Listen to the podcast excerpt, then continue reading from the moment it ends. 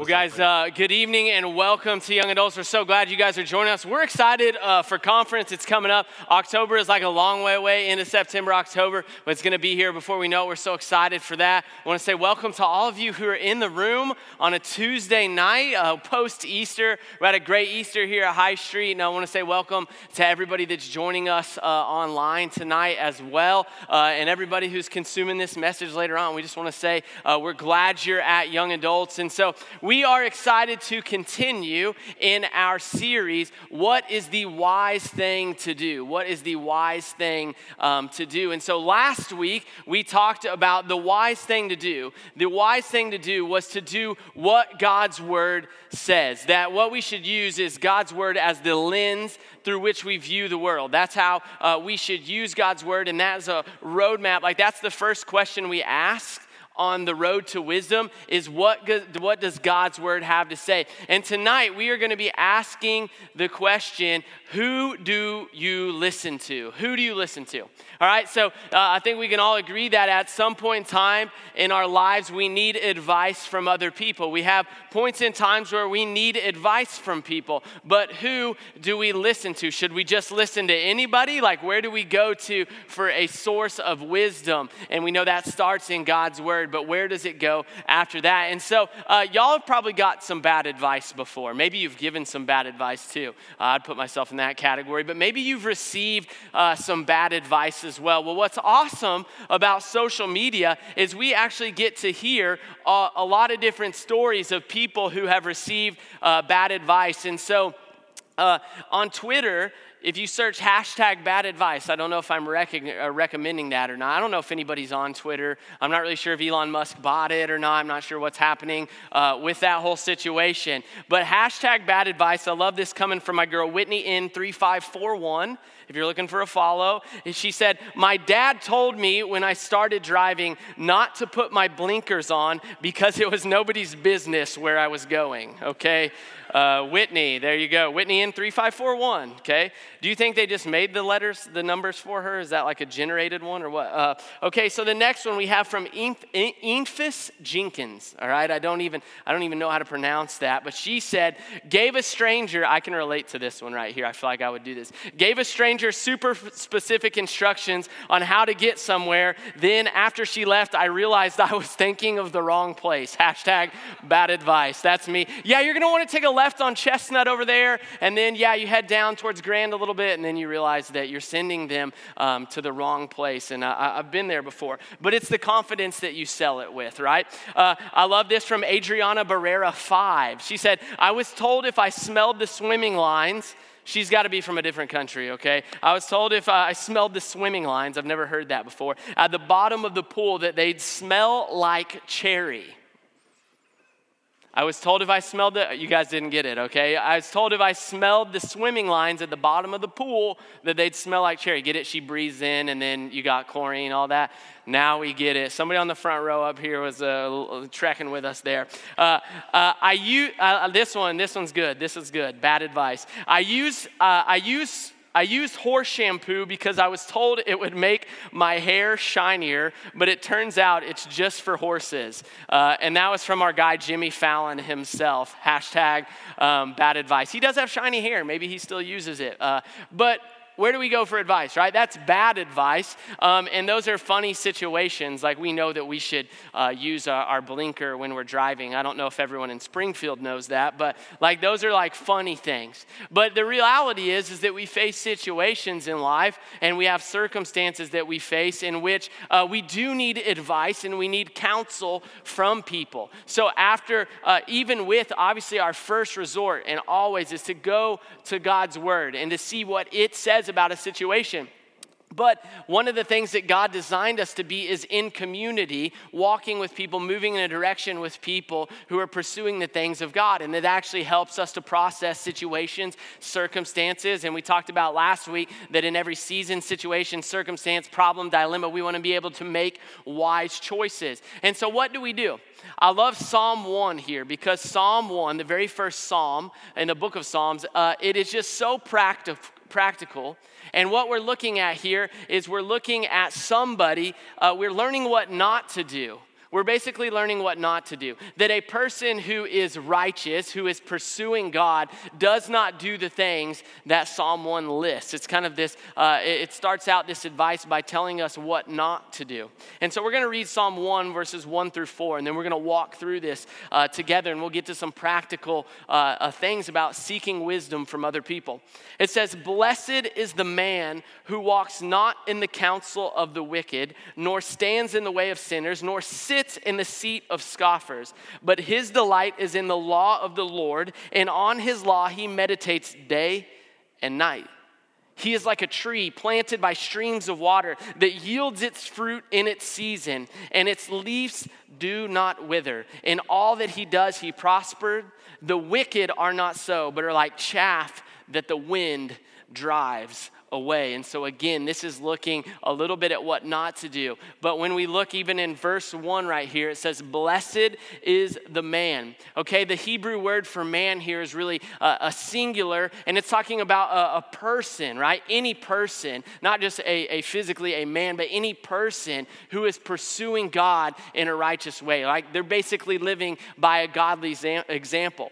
And so blessed or blessed is that man. That another way we could say that is happy is the person, right? Happy is the person. Blessed is the person who does what? Who walks not in the counsel of the wicked, nor stands in the way of sinners, nor sits in the seat of scoffers. And so to walk, when we see this in Scripture, this idea of walking, what we see is that this is really talking about a lifestyle, right? That this walk that we have is really a way of living. It's a lifestyle. It's the way that we act.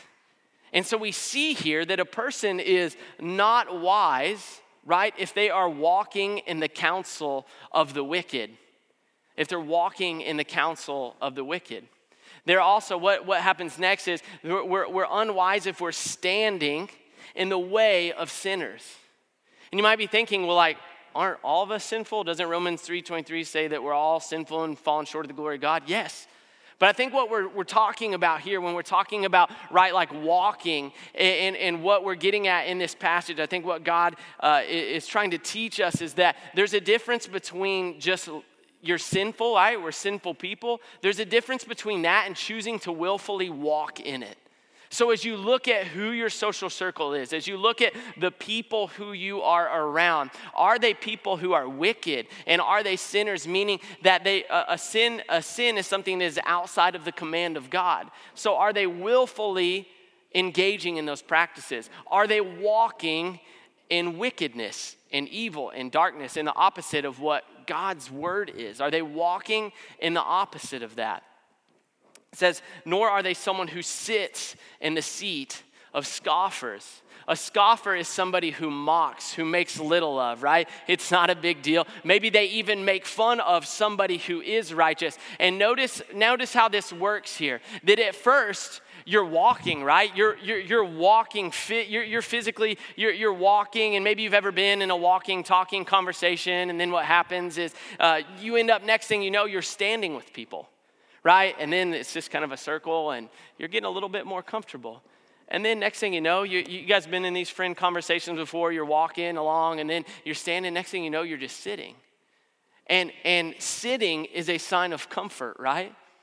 Are we just sitting in the way of scoffers? Are we sitting and surrounding ourselves with people who are making light of what God has to say is righteous and good and true?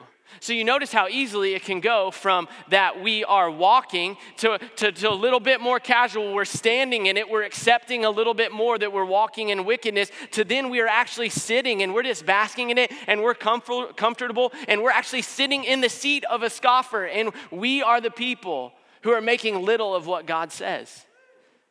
So the deal is here is that when we don't walk in righteousness and we choose to walk in this, that's not wisdom.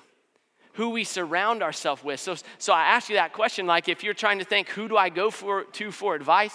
If you're hanging around with people that are wicked and that they're sinful and that they're scoffing at what God's word has to say, I would challenge you, you've got to find some community outside of that because you're not going to find wise advice in that. And a lot of what the world preaches to us is this very thing right here. We're not to be people, right? If we wanted to live a life of wisdom, we're not to walk in the way of the wicked. We're not to walk in the way of the wicked. We're not to stand with sinners. We're not to sit at the seat of scoffers. Verse 2, it says, but his delight is in the law of the Lord, and on his law he meditates day and night. What does this affirm? This affirms what we talked about last week, is that as you view everything through the lens of God's word, you are actually meditating on his word. That means you're thinking about it. You're consuming it. It's at the forefront of your mind day and night. You're concerned with what God's word has to say. That's actually wisdom, is someone who's meditating on that word day and night, surrounding themselves with people who are meditating on God's word day and night. That's a consistent theme that we see.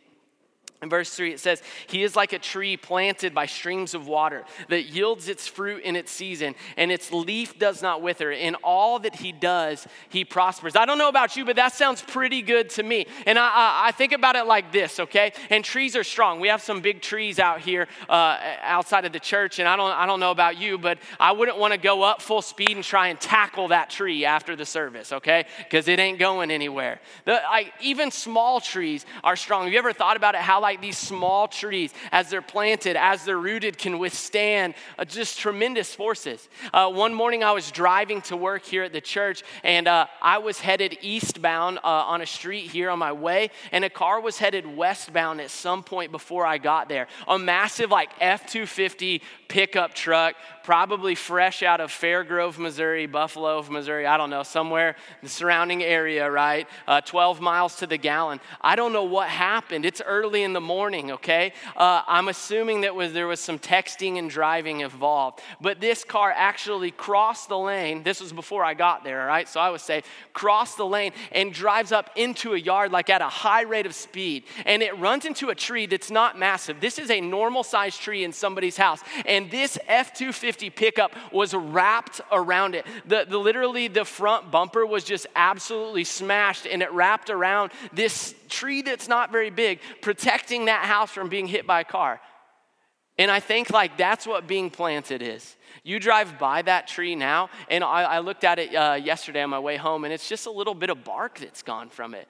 You would never even know. That tree is rooted and it's planted. And if you want to have a life that is rooted and that it is planted, it starts by tethering yourself to God's word. What else does this passage tell us? That not only will we be planted, but we're planted by what? Streams of water. That as we meditate on the word day and night, we have a source of nourishment. We have a way of hydration. We have a way of refreshment. And that water is the living word of God that nourishes our souls. That's what it actually does for us. We talk a lot about having a quiet time here, right? Or engaging in spiritual disciplines. Do you know that when you read God's word, when you spend time in prayer, when you engage in spiritual disciplines, no matter what it is, it's like you're getting that fresh drink of water and you're planted. Y'all who seek God on a daily basis, you know that feeling. And lest we not forget what it feels like to be rooted and planted, we have those streams of water, that it yields fruit in its season.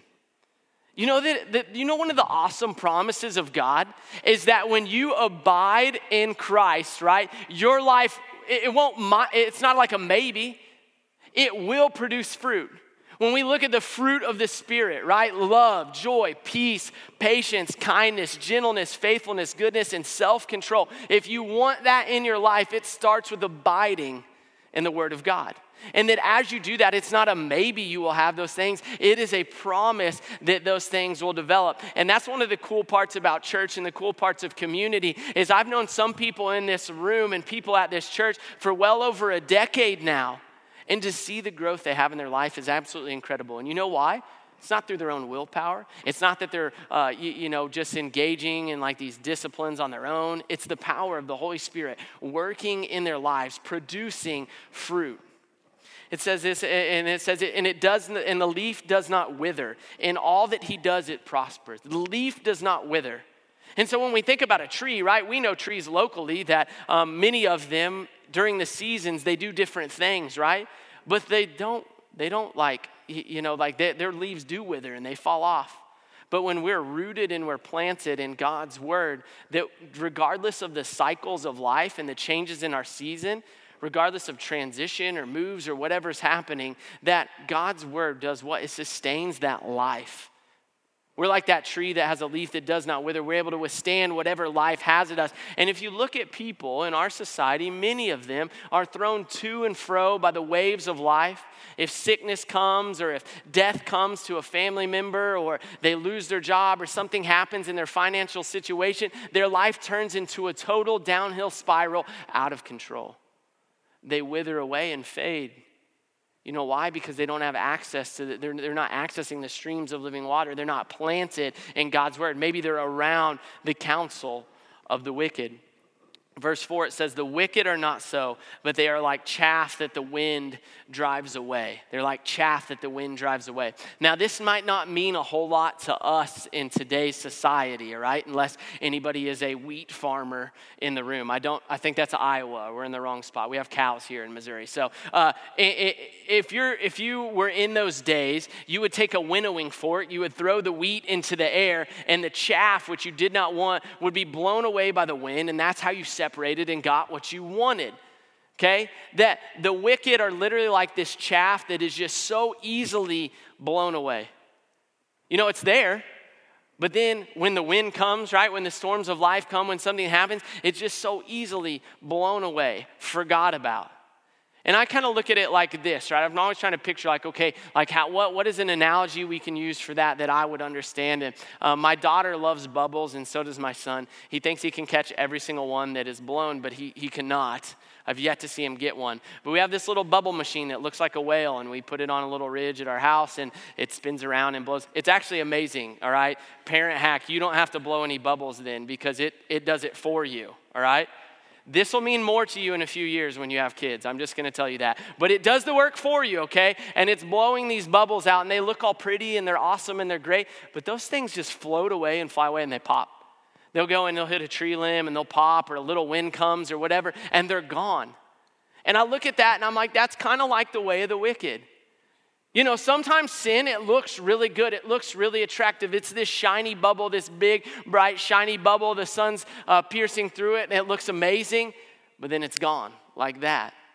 And that's what Satan does with us with sin, is he wants to make it so attractive, so good, but yet it's so fleeting. And it's leading on a path to nowhere. It's leading nowhere. It's leading to destruction. That is the way of the wicked. That is the way of the sinful. That is the way of the scoffer. That's what happens. So we have to ask ourselves, like, what do we want then? Do we want to surround ourselves with people who are unconcerned with the things of God? Okay, if we need counsel in our lives, right? We're getting there. If we need counsel in our lives, then who do we surround ourselves with? What do we do? Well, God's word tells us we should surround ourselves probably with people who are concerned with the things of God. I love how Proverbs 19:20 says it, because it really, I think if we could take this in young adulthood, we would look at our lives, you know, if we can take this in as an 18, 19, 20-year-old, 30-year-old, then when we look at our lives when we're 50, 60, 70, they'll be a lot better. Proverbs 19:20 says this. It says, listen to advice and accept instruction that you may gain wisdom in the future.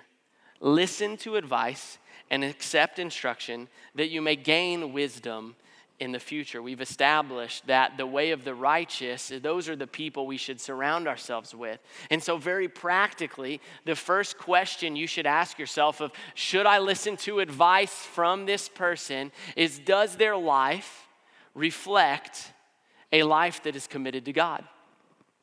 Does their life reflect a life that is committed to God? Does their life reflect a life that is aligned with the word of God? Is that what's happening in their life? Like as you look at them, very practically, the first thing you should ask is, okay, I know what God's word says. Does their life align with God's word? I should heed advice from a person whose life aligns with God's word. This is really, really important.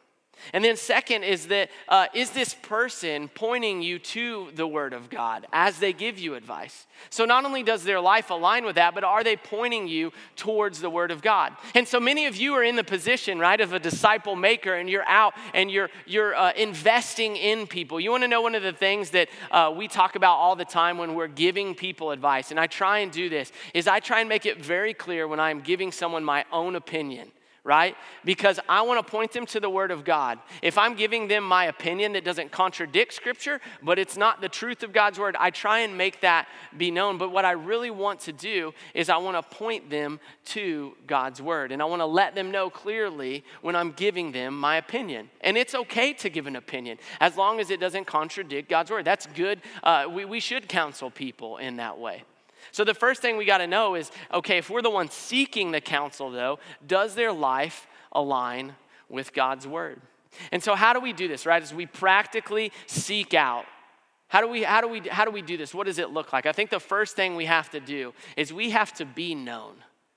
We have to be known. If you want to receive counsel, you have to be known. And what I mean by that is you have to be an initiator. You have to be known and you have to be an initiator. He does not want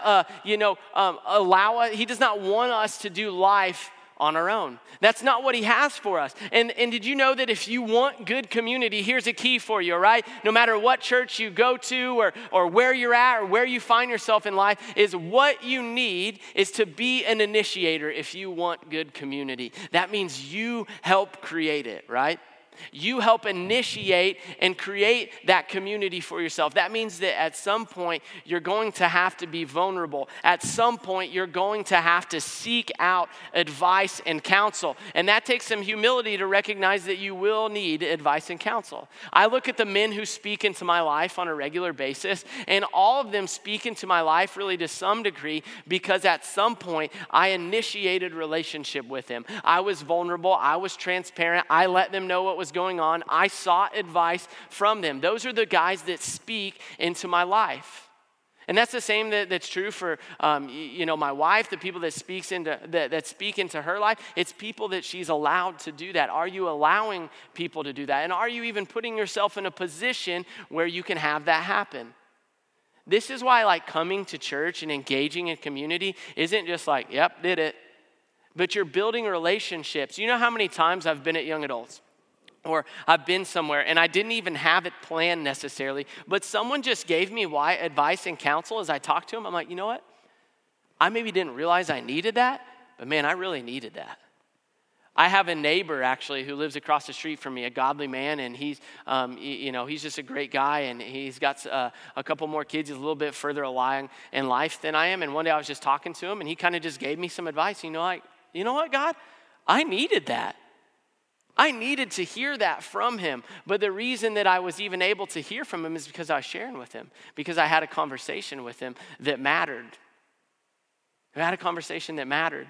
And so I would challenge you to be an initiator, to be a creator of community, to be someone who initiates transparency in your relationships as you seek advice and you seek counsel. I'll give you a very practical example here, all right? There's a guy on our staff here named Tom Demers, Pastor Tom. He's our executive pastor. And Tom is a guy that his life aligns with God's Word. I really respect him because one of the things I notice about him is he's very emotionally stable. And very often I have not been that way in my past, and that's something I want to grow in. And I asked Pastor Tom, not only as an employee, but as someone who wants to grow in my leadership and someone who wants to grow as a leader and a man of God and a better husband to my wife and leader of my family, I asked him, I said, Pastor Tom, what feedback would you give me? You've worked with me for a while now. What feedback would you give me? And we were riding in a car together, and he kind of, he answered a little bit, but and he didn't give me the answer. He didn't go. I could tell he was holding something back. And so I go, Pastor Tom, I'm being serious. I really want you to tell me what feedback you had for me. He goes, okay. You asked for this. And he said, Logan, sometimes you're so quick to speak and you get emotionally heavy so fast that you don't even allow time to process. And I thought, you know what? I know that about myself. But to hear it from somebody else, right? It really opened my eyes to I do need to go and I need to ask God's help in this. But I only had that feedback because I initiated it, right? And that's the power of the church, that those relationships exist. The first thing is to initiate. The second thing is this, is you should probably find someone who's ahead of you. And what do I mean by that? I think that if you are, let's say if you're in college, right? Is there someone that's spiritually ahead of you that's in college? That is a great source of wisdom. Are they just a step ahead of you in their faith journey? That is a great source of someone who can pour into you, that can disciple you, that can help you. But I would challenge you to even look further than that. Find somebody who's ahead of you in life. So for me, I think about it like this. I'm a dad of 2 young kids. I want to find somebody who's got their kids out of their house. I'm interested in what they have to say. I'm looking for people that have kids who are seeking the Lord into their teenage years. I want to know, what did they have to say? What can I learn from them, right? I think if you're about to transition, can you find someone who's moved cities already, who's been through a program that you're going to, who's done what you've done? How can you get advice and counsel from someone who's maybe a step ahead of you? You know, a powerful example of this would be in my life. There's a guy who's really my mentor. He's discipled me, and that's his name's Ben Shank. I've mentioned him before. And one of the coolest things was that when my wife and I got married, we were in a group with Ben and Savannah, and they had one child at the time, Coda, their son Coda. And it was so cool for us to sit back and to watch how even though they had a child, they were so on mission and so on purpose. Like, they still showed up to group, right? They still showed up to group. They still served at the church. They were still out evangelizing, having gospel conversations. They were still pouring into people, investing, and they weren't just in their own bubble. And we took that and said, that's exactly what we want. I saw a vision from them of what we wanted our marriage to look like, what we wanted it to look like when we had children, of how we could stay on mission for God. And those are things that you see, that as you initiate these relationships, right? And as you look for somebody that's ahead of you, you start to see that that has power. You know, there is so much to say in Scripture about finding somebody who is older than you and that has wisdom. Now, not all older people are wise, right? We know that. We have to first look at, does their life align with God's word? But there's so much to be said in Scripture about that as young men, right, as young women, we should find people who are able to listen to and seek advice and counsel from, because guess what? They've already made mistakes. I can come to somebody who is about to get married. I can say, hey, I can tell you everything I did wrong in the first year of marriage.